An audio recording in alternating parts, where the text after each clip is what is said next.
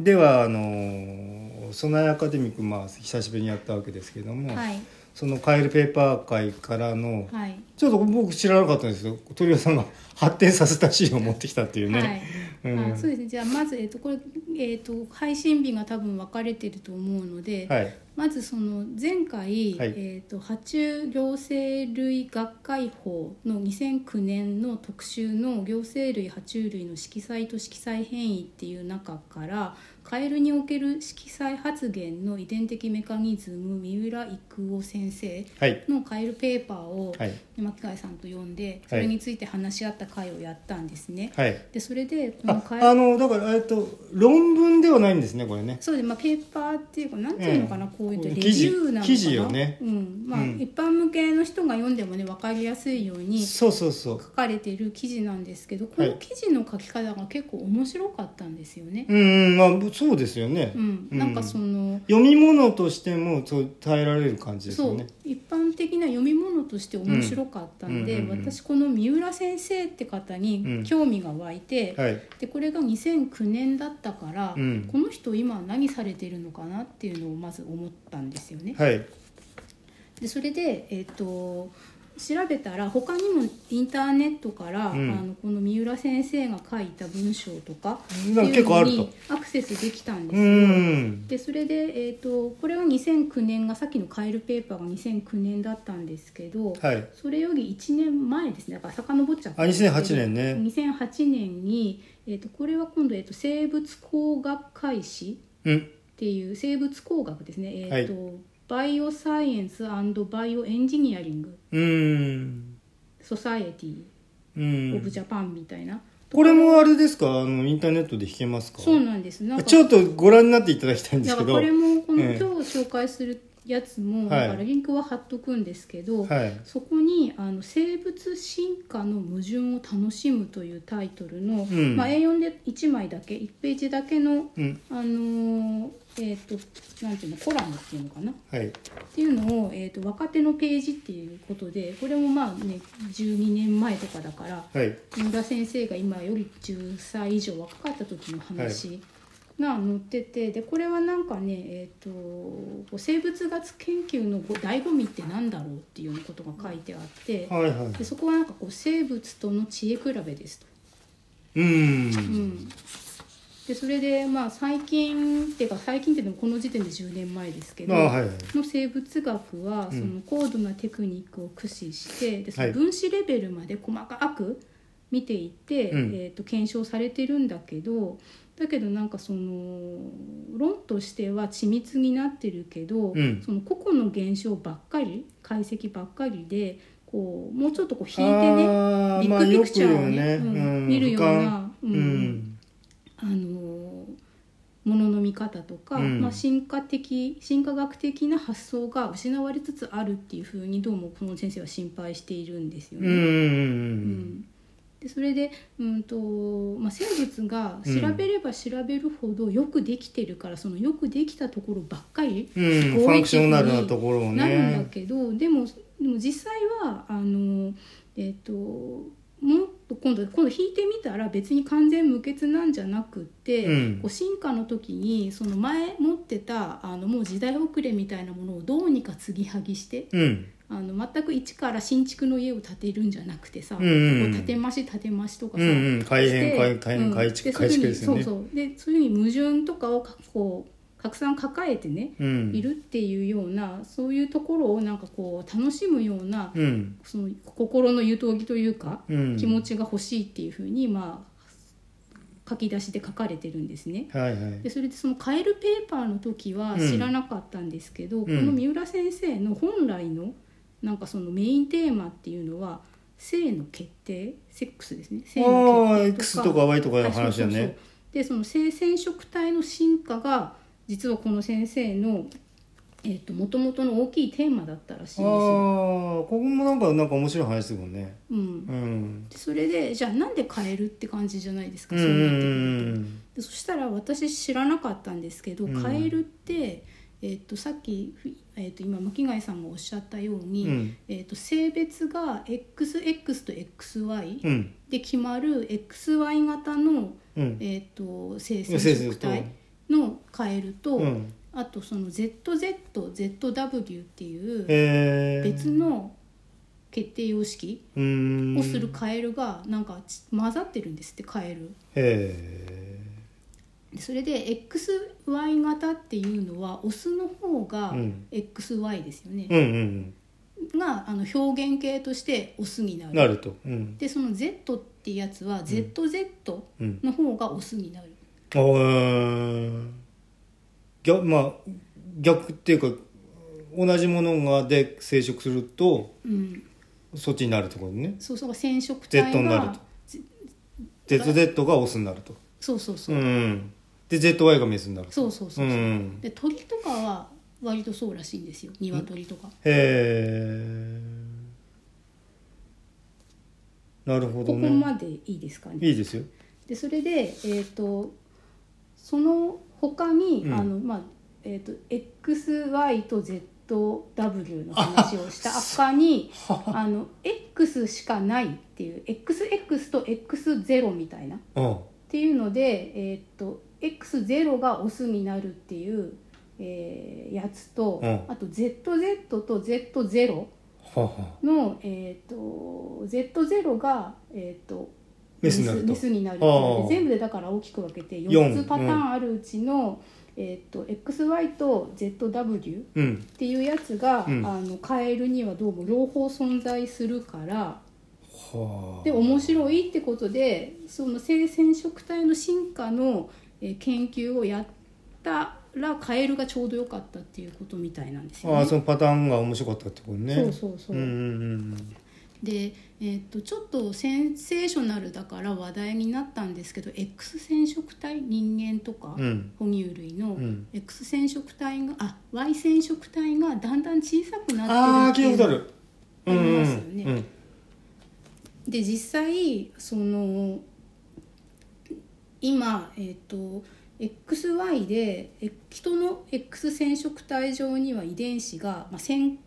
個くらいうんうんあるんだけど、ん Y 染色体はなんか80個ぐらいしかなくて、ええそうなんだうん、もうすでにああこれどういうことなんだろうなでもうすごく少なくなってるからこのまま何万年か経ったら、ああこれかなりやばいですってそう話ああそうあと1400万年が結構先なんですけど、ええちょっと人間の Y 染色体はなくなっちゃいますと。はあそうねなんかなんか考え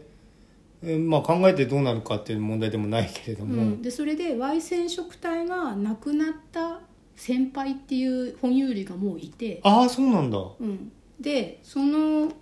えっ、とし一つがが偶然にも沖縄とかに住んでる、うんえー、とネズミ、へええーとね、徳之島と奄美大島のトゲネズミっていうへえネズミはあの Y 染色体がもうないのねだけどオスとメスは海分けができてるの。はじあゃああなんかなんかはいなんかすごい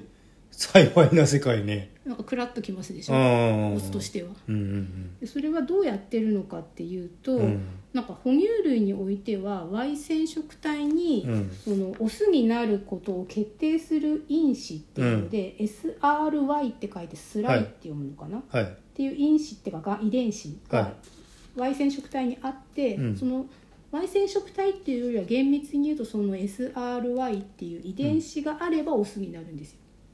ああ SRY が問題であるとそう Y ではなくそれさえあればっていうこそとうねそうだからこのトゲネズミとかはあの Y 染色体がなくなる過程においてこの SRY っていう遺伝子をあのなかなくならない別の X 染色体に引っ越しさせあーバたランスさせてるんださよねなんかこうでそれでなくなっても大丈夫っていうふうにああだからまあそう絶滅する Y がなくなったら男いなくなって絶滅っていうんじゃなくてそうなんかに蓄してるわけねそうそううんうんだから Y 染色体がなんかこうなくなってもそのオスになるためのあの決定的な遺伝子を別の染色体に引っ越しさせることができた生き物は今のところこうやって生き残れてるので、うんうんうんそれがトゲネズミだけではなくて、まあ、例えばそのカモノハシあああにもあると鴨の橋はなんかそのもう4回もそういうことをやってんだっていあうこれなんか聞いたことあんなうんうんううんん、うん、なるほどねそ面白いねう、うん、でそれでそのなんていうの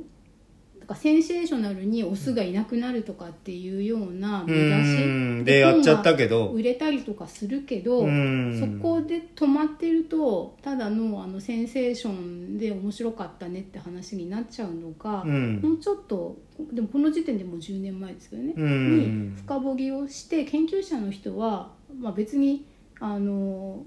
Y 染色体がなくなっても生き延びる道っていうのを見つけてる生物っていうのがもういるんだよっていううんことがあのアンチテーゼとしてその時出てこなかったのは残念なんだけど、うっんていうふうにになってるからあの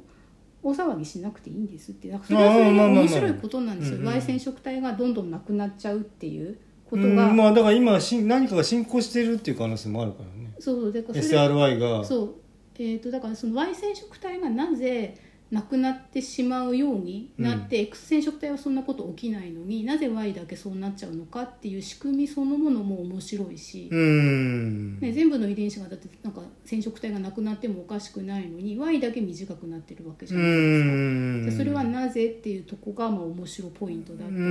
んだけどそのねオスがいなくなるとかっていう分かりやすいとこだけで、うんじゃなかったんよねそうそうなかったんですようううんうんうん、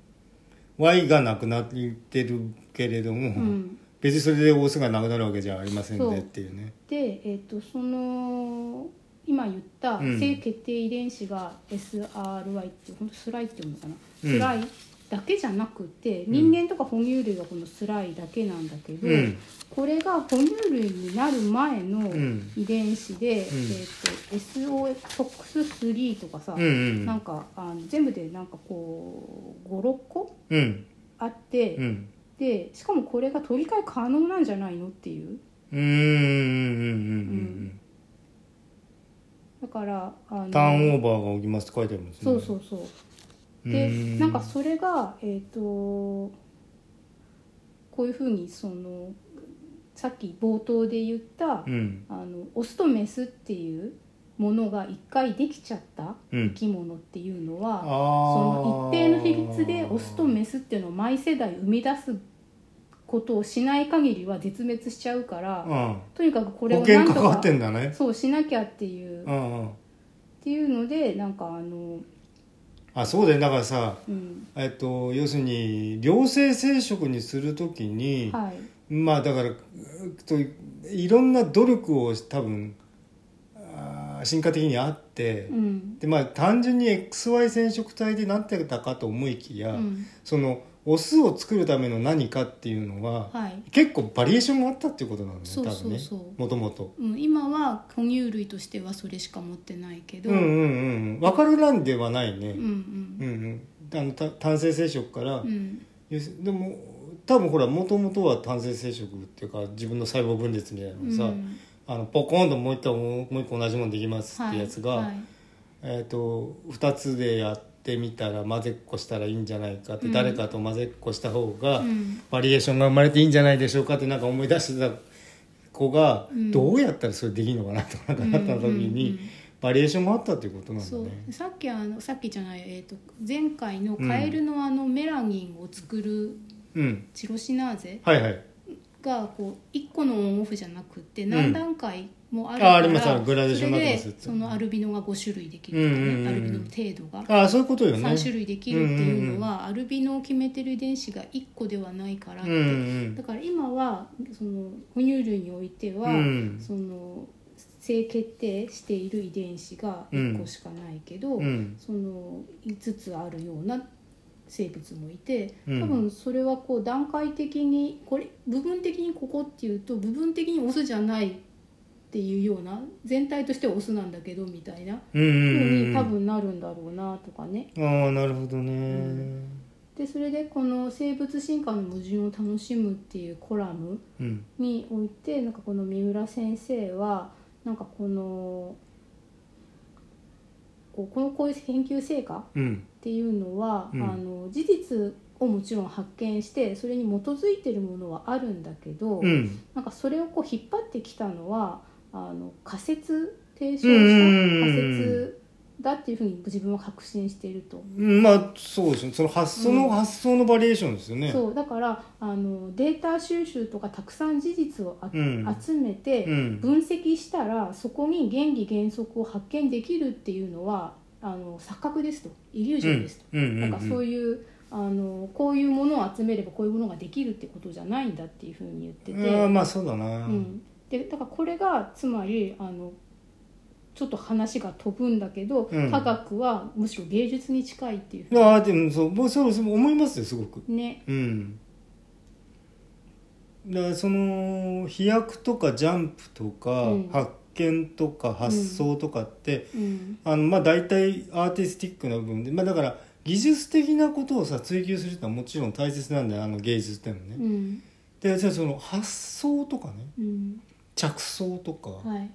そっちはさ、うん技術と関係ないからねそうだから絵とかも、うんあの例えば10時間かけたら必ずいい絵が描けるとかってない、うん全然ない、だからそこと同じことがうんあって、うんでそれで、えーとまあ、ここでだから科学には常に仮説の先行とか予見が重要だっていううふうにんまあだからそれくだらないって片付けちゃダメなんだよってことなんだよねそうそうバカじゃないのとか言っちゃダメよって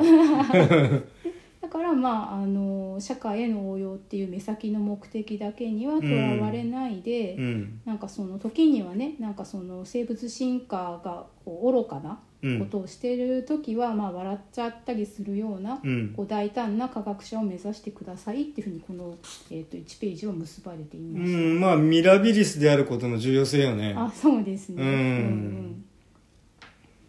そうでも俺ミラビリスって本当あれすっごいさうんうんその生き物とっていうかその化石としても好きなんだけどうん、はいその発想ねはい。あれが好きなんだよねあイメージ。ジング、うんうん常にそうありたいってうんはい。うん、無軌道とは違う無軌道じゃないんだよねあれだって決まって、こうほらあれわわわわわってこう螺旋で増えてって、はい。であ耐えきれなくなったところでゴロッと転がって、うんまたそこでわわわわって、うんうん。あ規則性があるんだよねね、転がるたびにちょっと増えてまた転がってええっていう、あのなそういうもんだろうって生き物って、うん、だから狂ってるっていうふうに思ったけどそうじゃなくって、うん、めちゃめちゃだなって思うけど、うん論議が内在されてましたっていうそうそうそうそうだから対数螺旋とか、うんなんかああいうの好きフィボナッチとか好きなんだようね、ん、だからそこは今の例とは逆に、うん狂ってるように一見見えるけど必ず何か法則があるはずだっていう確信とか期待うんうんとかうんうん予見とか仮説があったから、うんね、それが見つかっそのモデルが見つかったわけで、うやっんぱりこう仮説が先行するとかうん何かその自分の信念うんでそんなあのランダムのはずがないとかね、うんうんうんいやランダムじゃないと絶対おかしいとかっていうああまあ今さそのなんだっけあれなんだえー、コンピューター系のサイエンスとかでも、あはのいほらあれなんていうのあーあれなんて言うんだっけなこうさ手順をさあのさっとまとめるでも大丈夫なようなのを一生懸命考える分野ってあるじゃん。うんなんつったっけなえっ、とねあちょっとななんて出てこないんださっきまでなんかあのそのテック系のあれ聞いてたのに あのなんて言うんだっけそういうこうこう手順をうんグッとこうまとめるさまあいいやそれは 出てこないであそのうち出ておこない思い出したらじゃあお願いします。でそれで、えー、とこの記事を読んでさらにこの先生のファンになったんですよ私、なんか大体この最初の今紹介してくれたペーパーに書かれてる絵がはいかなり魅力的な絵でございますそようね。ですよねこの絵もねどなたが描かれたのか自分で描いたんだったらさらにね、うん、子供かないや子供が描く絵でもないような気もするんだけどね学生さんうーんまあ子供か子供っていう可能性があるか娘さんとかがいるのかなってうーね、んうん、でそれで、はいえっとじゃあもうちょっとででも結局あの最近のことを調べようと思って1年前に戻っちゃったんで、うん本当に最近のやつでなおかつ日本語で読めるものないかなって思ったら、うんえっと今度は、えっとね、比較内分泌学っていう、うんうんなんかこう学会誌かなかなこれも、うんうんの2017年はいだから割と最近ですよね。うんになんかそのの紹介で、えー、と成長成熟性決定、うんえなんか一形ガエルん全形ってこの線がー、何なのかハイフンなのかなうんでこう K っていうのは経大培養の K だと思うんうですけどそのん継続の K ですうね、んで変える W 染色体のターンオーバーっていう、うんうん、これ多分あ共同のあれになってそうまですすね多分ねアブストラクトだと思うんですねうんうんうん A41 枚にないくらいの文章なうのんで。うんあアブストラクねうんでそれで「ターンオーバー」って言葉からうん何を連想するかっていうと、私はあの皮膚のターンオーバーであ の俺なんかスポーツでしか思い浮かばないなスポーツは何ですえー、なんかインターセプトしてターンオーバーとかね返すってか要するに違う違う攻撃してる側が、うん、あの守備に回らなくちゃならないみたいなねあそういうのターンオーバーっていうんですか、ええバスケとかえオフェンスがディえフェンスの切り替えそみうたいそなうそうそう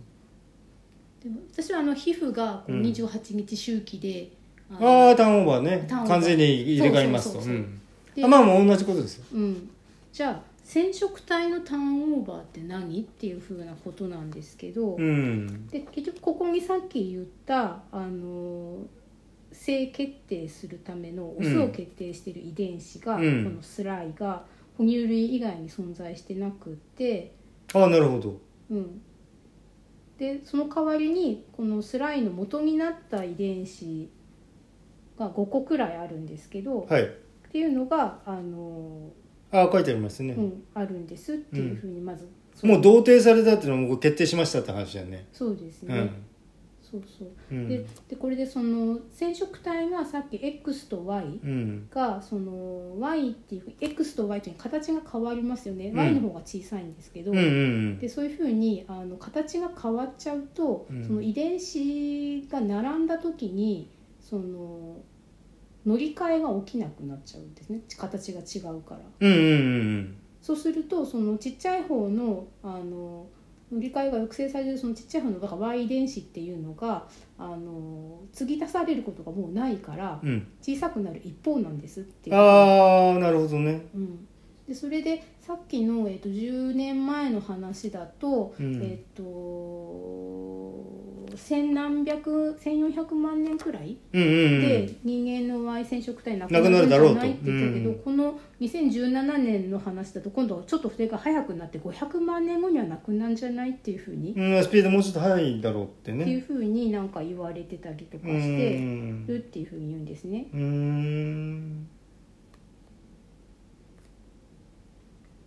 でそれで、えっとただその今話したことにちょっと戻りますけど、うんその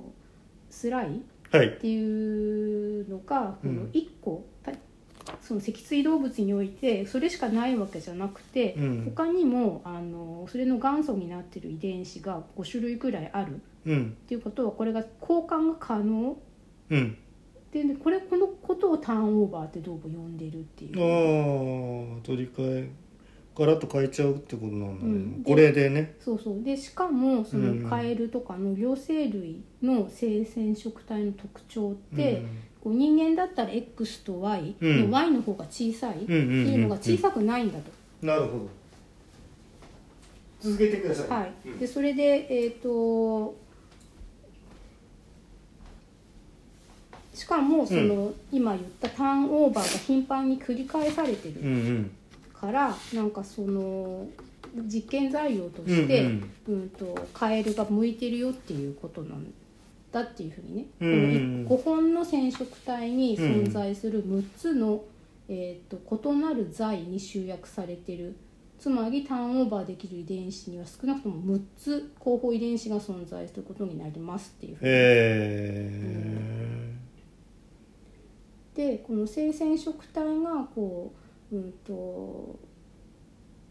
XY の Y がちっちゃいみたいな時は、多分異形の場合はなんかそのそこに、えー、と高度に保存されるっていうのはトラップされるうん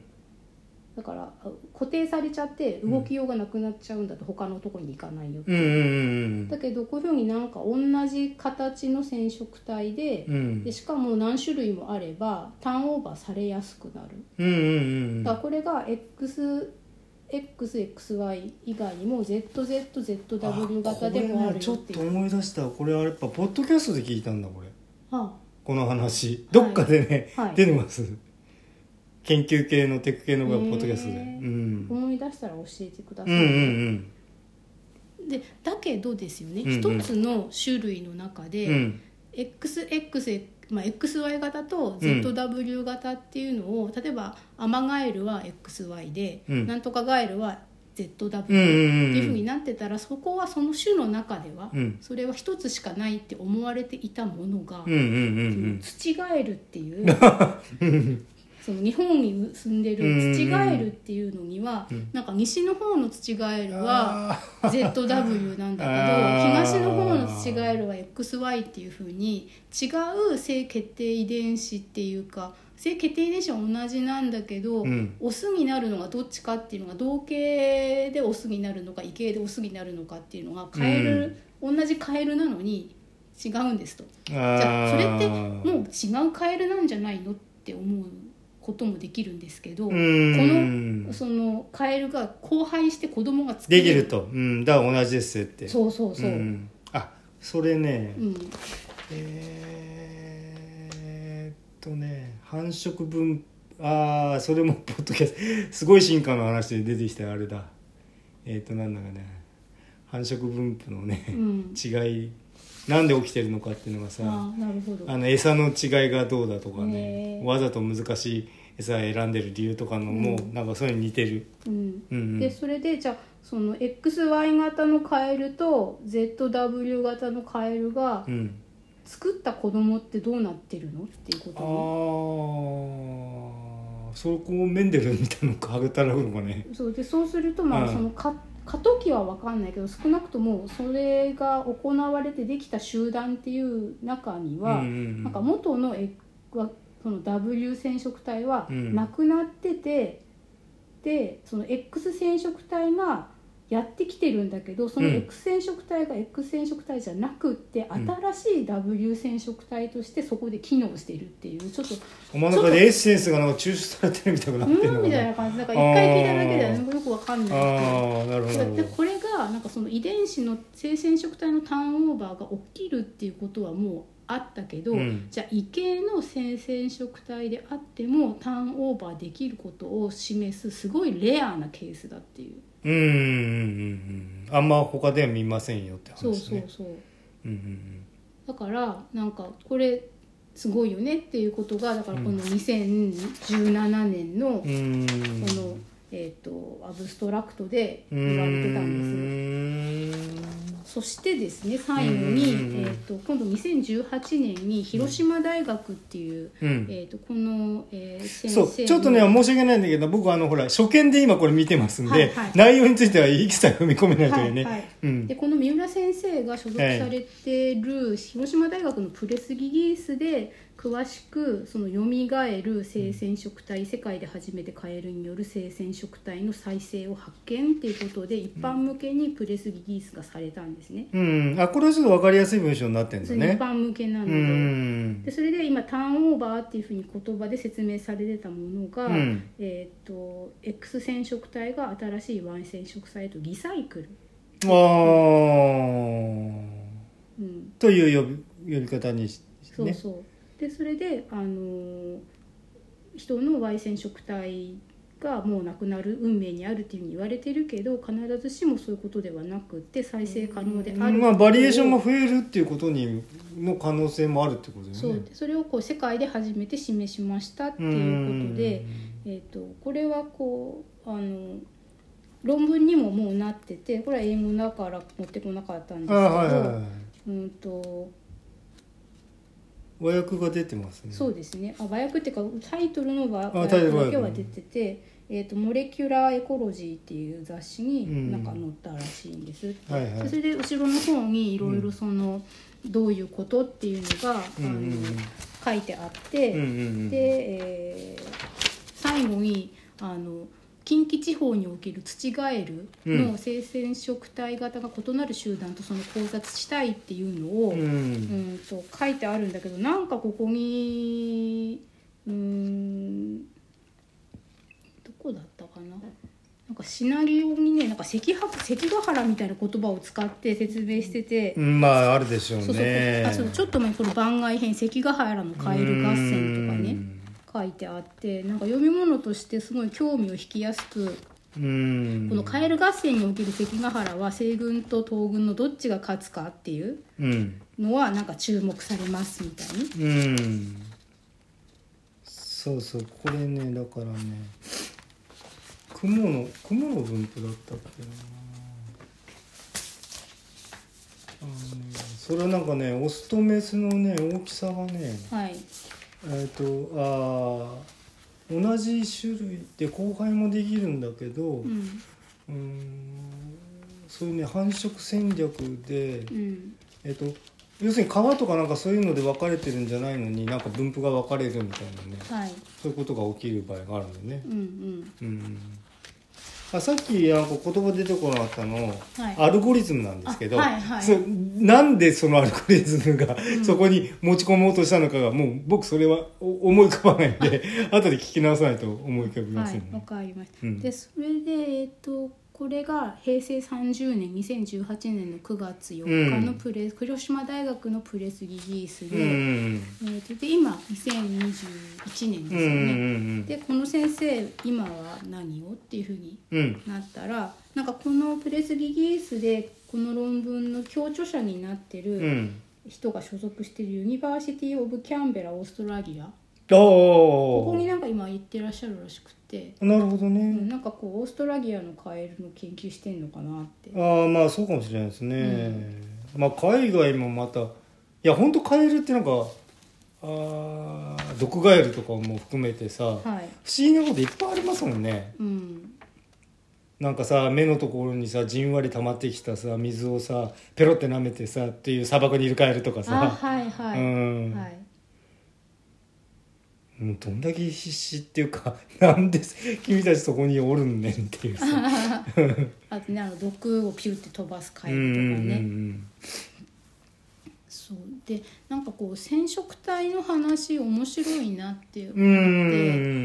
ん症状映えとかね。そうですうね、んうんでこう染色体ってうん遺伝子よりも随分大きいから、うんあのちょっと時代遅れみたいな感じがしてた時もあるわけですよ。うんうんうんまあ一個ずつもうの分かって遺伝ます子よを解析してそこでうんどういうふうにタンパク質が作られてそれがどういうふうにこう他のタンパク質とくっついてうんその後細胞内でこういうふうに動いてうんで細胞の外にこうやって出てきてみたいなうんすごくえーとミクロな世界うんうんに比べるとちょっと大きいからうんうんだけどなんかこう改めて染色体研究っていうことにそういうふうに脚光が集まっているのは、ううん、んとそのすごく小さいスケールのものを見る技術うんができたおかげで。おかげでその遺伝子の部分は見れたんだけど、うんそれを同じ解像度のまま視野を広くしたうん装置っていうのがまあなかなっかたったわけですよね、うんうんうんだから染色体は逆に見たくても見れなかったうんうんうんのがなんかそのある程度解像度があのキープしたまま広い視野でものを見たりうんうんうんできるような知見がたまったんだろうなって思うんですうね。んそのオスを決定している遺伝子が他の染色体にあれなんでなんですかこれっていうね。そうそうどうも言ってるらしいとかっていうのがうんうんうんこうマップ見えたと。そうでいろんな生き物でそれが見えたから、うんあの今度は生き物同士比べてこうなってるっていうのがうん分かったりうんして、で哺乳類全体としてはとか、うん哺乳類の祖先ではどうなってるのってういうんことがこう見えるようになってきてるんだろうなって。うんまあそうねだからやっぱりそのうーんとバイオロガーとかでもそうですけど、やっはい、ぱ装置の開発っていうのもね、うんなかなかやっぱりそっちが進むとなんかできてくるってことありますよね。そうそれからあの単位の話の時に、えうんとあのメートル元気と元気かねキログラム元気の時えに、うんその1メートルとかっていう元気うんはその使い勝手が悪い、うんその10のマイナス何乗からプラス何乗うんっていうところまでまんべんなく使えるものではないうんからそれをその高速うん光が進む距離っていうふうにすれば、全てのスケールに対応同じ精度で対応できる、うん、そこのスケールでね。元気として使えるんだっていうこととうもんなんかこうつながってうんるうんんだろううんなっうて。ん。まあ発想的にはそうですね。うんなるほうどね。ん、でそれで、うんえー、とまだここで話が終わらなくて、はいはいはいでこの先生の出身がどうも弘前大学あ、そうなんだ。でえなんか聞き覚えがあるなって思ったんですよ、うんうんうん。そのカエルの話とかいろいろ読んだ時に、えでか弘前大学で染色体といえばあのモグラの川田え。先川瀬先生生が。ああ、そっかそっ弘か。前大だったじゃんと思あっあ、てそうだね。なんか弘前大になんかそういう染色体の研究者を輩出するような素敵なシステムとかシステム素敵な研究室があるのかもなってそこはまだ調べてないっていうかあーそこまでなんかストーカーっぽいんで、さあ、なるほどうんね。 単なるあの期待なんですけど、うんあ弘前大学出身のポッドキャスターの方も僕何名か知ってますからうねんでそれでなんか川田先生の本がうちに何冊もあるんで、うん見てみたらあのやっぱりちゃんとなんかね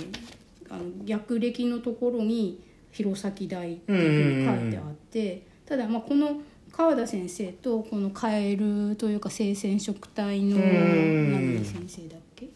えーとえー三浦あ三浦先うん生がその大学時代にかぶってたかとかかどうかはねね同じ研究室にいたかとかそういうことは分からないんですけど、うんうんうんうんまあ意外とでもね僕らが追ってる人たち結構クロスオーバーしていますからそうねだから面白いなって思って、まあターンオーバーとクロスオーバー ねうんうんうんそうそしてそのうん今はこれあの無料でインターネットでうんうんダウンロードできる資料うんだけ拾って紹介したんですけど一番最新の情報でその一般向けの人が手に入りやすいものでこの先生のやってることとかあとカエルうんのその染色体のこととかうんを知りたいなって思って、うんその先生の業績リストみたいのを見はいた時はいはいに、見てねなんか出てきた本があって、うんで本のタイトルパッと見てその中のうん一人で書かれた本ではなくて、うんと部分そのはい本はいのはいはい中のその陽性類の部分についてい書やいやたっっててるいうのが紹介されてでそれで、えーなんかいいくらくらいするのかなこの本とか思ってさ、うんネットで調べたら、うんなんかあなたはかつてこの本買ってますっていうふうに。積んでありますよって話出てきてうでん道を探したらなんかまんまと出てきて、ああ結構な分厚さですねそうなんかか遺伝子から解き明かす性の不思議な世界科学が明らかにした多様性と進化の仕組みっていうの一部に本で、うんうんえーとこの本は確かね2019年ああ割りのかじ2月に出てた本ででそれで、まあ、4500円って結構お高い本だったんですけど、うんその中の、えー、と第3章が「両生類の性」っていうふうあにーなってて本当だここにまんまと三浦先生の名前が相本手当だ本当なんかこう青い鳥を探したらうちにいたみたいにだなるほどねなってて。でそれね読んでんだよね記憶の中でねきっと、うん、なんか不思議だから本ってうん買っといてよかったっていうふうにねうんその時読まなくてもだけどこの行政類の性の袋がなんなんだかんだで結構なページ数があってうん嬉しいんだけどこう読むのすごい時間かかるしあと昨日、えー、と巻貝さんにと今日この話をするってうんなったんで、うんこの文献ダウンロードしたやつの他にこの部分も読んでから話したらいいかなと思って読み始めたら結構難しくて。なるほどねでただこの本を買った時うにんいきなり読んで分からなかったことが、ああまあまあ外堀埋めてみました今って先ねにこうやって、はいはいはいはいあのカエルのことだけだけどあるあるあるある外堀を埋めたんであこれ分かるっていう部分が増えてて、うんうんうんその順番として積んどくの状態だったんだけど、うあのん、まあ悪くないとそう今あの読読むことにしてよかったっていうふうに思ってうね、んでこの本にもさこうカエルから見た戦国武将とかああ出てるのね出ててなんか先生もしかして歴史マニアとかうさ、んうんうんうん思ったりしてまあだからえーっとね、うんえーやっぱりほら俯瞰したストーリーとか、はいそういうの好きな先生ってさ、うんそのやっぱり文系的なうんうーん何かがあるんだよねはい文章的な何か、うんうんまあ川田先生なんかもそうだけど、はいうんうんだからなんかこう面白いなと思ってうんうーんそうねまあだからその系統だって興味に従ってうん何かをこう集めていくと、まあ、こういうことが起こりますね、はいうんうんうん、これはまあ一つの進化っていうねキード、うんキーワードで、うんうん進化を中心に、えっとその先生の話だけを追っかけていくんじゃなくて、うん進化っていうキーワードでうんいろんな本を読んでいくと、はいまあまあダーウィンダーウィンもそうですけどうね、んうんまあ、ダーウィンなんかもねやっぱ基礎教養としては、まあ、前半だけでもねあれちょっと後半退屈なんだよねなんか症例みたいなのがわーっていっぱい出てあーあのここのこう鳥がどうしたこうしたとかさ、うんわーって出てくると、うんうんもうほとんど俺そこ読み飛ばしちゃったんだけうど、んうんうんでもね一回はね読みたいなと思ってうん私も家に、うんえー、と新訳で出たやつうんを上下巻の文庫であるんで、うん買って持ってるんですけどまだ上巻さえ読み終わってうんなうくんて、うんまあまあ骨折れますからね、うん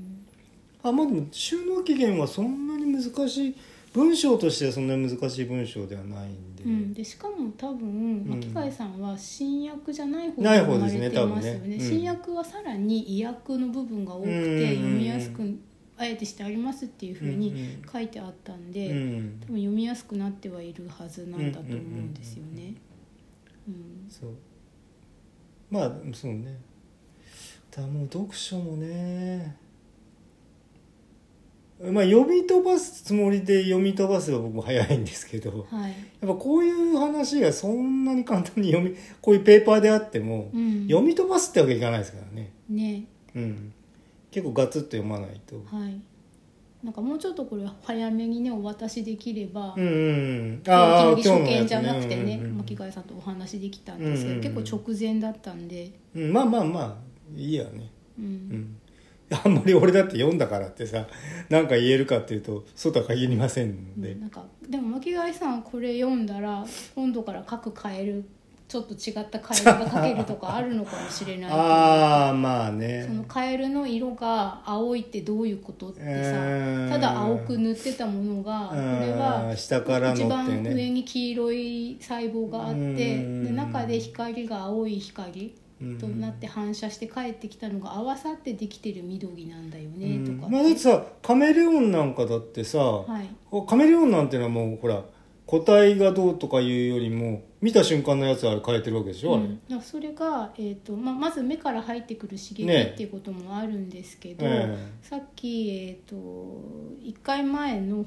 多分配信会で言ったら1回前の紹介で言った、ええーと色皮膚にある色素細胞そのものにロトプシンがあって,で、あってそれこが刺激されてあの光うんをその受容してうん刺激に対して反応できる細ものが細胞一個一個にもう入ってる。うんうん、からだから周りが暗いと暗くなりっていうのは周りの明度に合わせてうんこう中枢で判断しじゃなくてて変えてるんじゃなくてうんと細胞一個一個が変えてるだから人間だったまあそうだよねらこう寒いとこうその鳥肌になったりするとかっていう環境に合わせてうんあんなもんいちいち考えてやってるわけないもんね、うんだけどなんかカメレオン怒らせると黒くなるみあたあ言うよいねな話があるらしくてうんうんうん本当かどうかわかんないんですけど。うんうんうんね、だからあとその脊椎動物じゃないけどあの、うんイカとかねタコのねああ変わりますね色変わるやつとかもあるし、うん、うんまあまだわかんねえことだらけなんだよねうん、結果としてはそうなんかタコのねえっ、とね生まれる瞬間の動画っていうのを最近見たんですよ。うんでその卵からだからちっちゃいタコがふって出てくるんですけど、うんうんその出てきた瞬間はほぼ透明なんですよ。でそれで一回こうこう何脈打ったみたいな瞬ドクンと間に、パパッッとて色がタコ色になってえこの色今までどこにあったのっていうふうああになるほどね思ってねびっくりするような動画があったんですようーね。んそうだねまあだからそこでもさだからそこが面白いなと思って撮ってくれる人がいなかったら見ることできないんでそうそう、うんうんうなんんかそのカエルが面白いなと思って博物館に持ってきてくれる人がいるから、カエル研究に成り立ってた部分があるっていうふうにうん、おっしゃってましたよね言ってたみたいねそうそうなんかまあ大体そういう姿勢の人の熱意っていうのもねはい、まあ無限にはできないですねうん、化石なんかもあそうですよねね結構ねうん小学生がうん見っけましただの、うんうんあの虫の新種とかもね、はいこれ言いましたけどねなんかこうなんか新しい品種でしたみたいなさ、はいはい、うんうんとかあなんだっけあの緑流だと思ったら亀でしうん、たああそうああああすっぽんでしたね、はい うん、 あれもすっぽんを食べた時に気がついたってねそうだよね研究こ者このの人が骨見てねあれこれなんかああれあので形は掃除系ですねっていうそうそうん、まあでもね化石の研究のとこ持ってってこれですって言われたらさ、うはい、まあ一応それすごい納得するしかないもんね、うん専門でなければ、はいまあそういう分類のね、まあねうん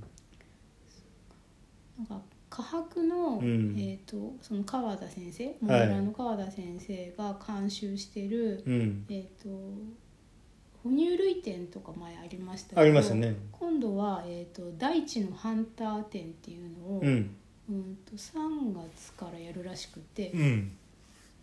一応まあコロナはコロナだけど、うん一応開催は決まってるらしいので、うんで今までと違ってあの入場制限が今度あるじゃないうんうですか。んあだからまあ見ええっと待つかもしれないけれども、うんあとの予見や約すは予約はきちんと予約取ればっうんてそうい予う、約ちゃんとしていけば、うん前みたく本当にぎゅうぎゅうすし詰めうでん、見れないっていう感じではないのかなっては思うんだけど、うんまとは言ってもその普段のあのあそこまでじゃないにしてもある程度密なんだよねまあそうですよね思うと、うんどうしようかなってねうん行きたいのは行きたいですけどね。なるほどねまああれやっぱりああいう展示会も展覧会も見なけりゃうん、写真とはちょっと違いますからねそう、まあ、あとその図録だけでも欲しいえーかなとあーか、なるほどねあと、まあ、ネット通販で図録だけは買えるとかっていうのもあるみたいなのでそこはその自分が欲しいってこともあるんですけど、ううんーん、なん支援っていう意味もそうですねうん買って買って、うんあの応援ですねそうそうそうそうそうだからねまあいろいろマネタイズだなんだとかいうのもうんまあうん形のないものでそのうん返していくっていうのももちろんあるんだけれども、はいある程度そういう形にしたものを、うん、販売するとかね、うんそういうものだとやっぱりちょっと支援しやすいなとは思うんだけど、そうですねうんなんかどっか行きますみたいなこととかさ、うんで月額いくらって言われてもううんーん どうしようかちょっと見逃してるんだよね単体で1個っていうんだったらさそうですまあ月額ってその結構心のハードル高いなって思ってて、うんまあ、その辞めたくなった月に辞められるのがいいところって言まあわねれればそうなんですけど、うんその博物館とか美術館はうんうんうん年間パスポートのことが多くて月額ではないですようんうんうんうねんだから1年1回更新すればいいっていうのは意外とその入会しやすさでもあるのかなと思ってねえポコンと1回買えばねっていうのがねそうそう継続的ってことじゃなくてうね、ん、一1回にドンって出せば、そううん、で毎月なんかそのとかし期間であとほらクラウドファンディングとかでも、はいあのこのちょっと写真集作りたいんですと、うんうん、で、えっと参加してくれたら、いあのまあその実際に後で販売するものには、ううんん、多少こうお安く、うんでしかもちゃんと本が来て、はいでなんならまあ大概はまあサインつけましょうかみたいなさ、うんうんうん特別なこともあってみたいな、はいああいうのはちょっとやりやすいですけどうね。んああだからあと今で言うさちょっと大丈夫あ大丈夫ね、あの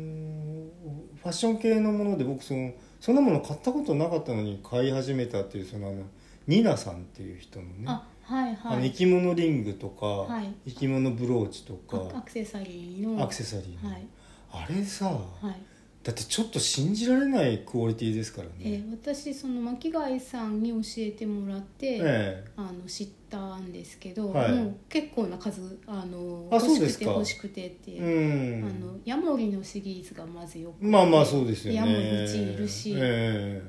うん、あの質感ってまあはっきり言ってさお安いよねはいこう俺まあ倍んまあ倍とは言わないけど、まあ倍ぐらいでもいいんじゃないかそうそうそうであのほらよくよくはそのそういうなんていうのかな自然の支援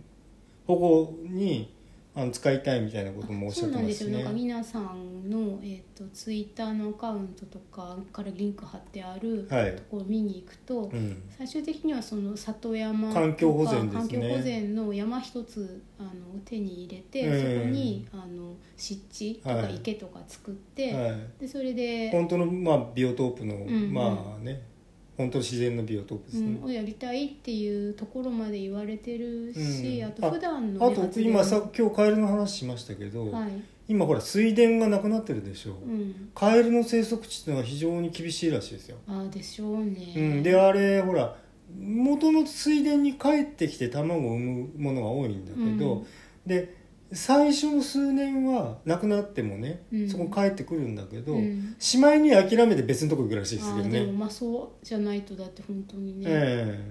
えそれがね、うんうん、だから里山とかその里の水田の保護とかまあメダカのうん例とかもありますけれどうも、ん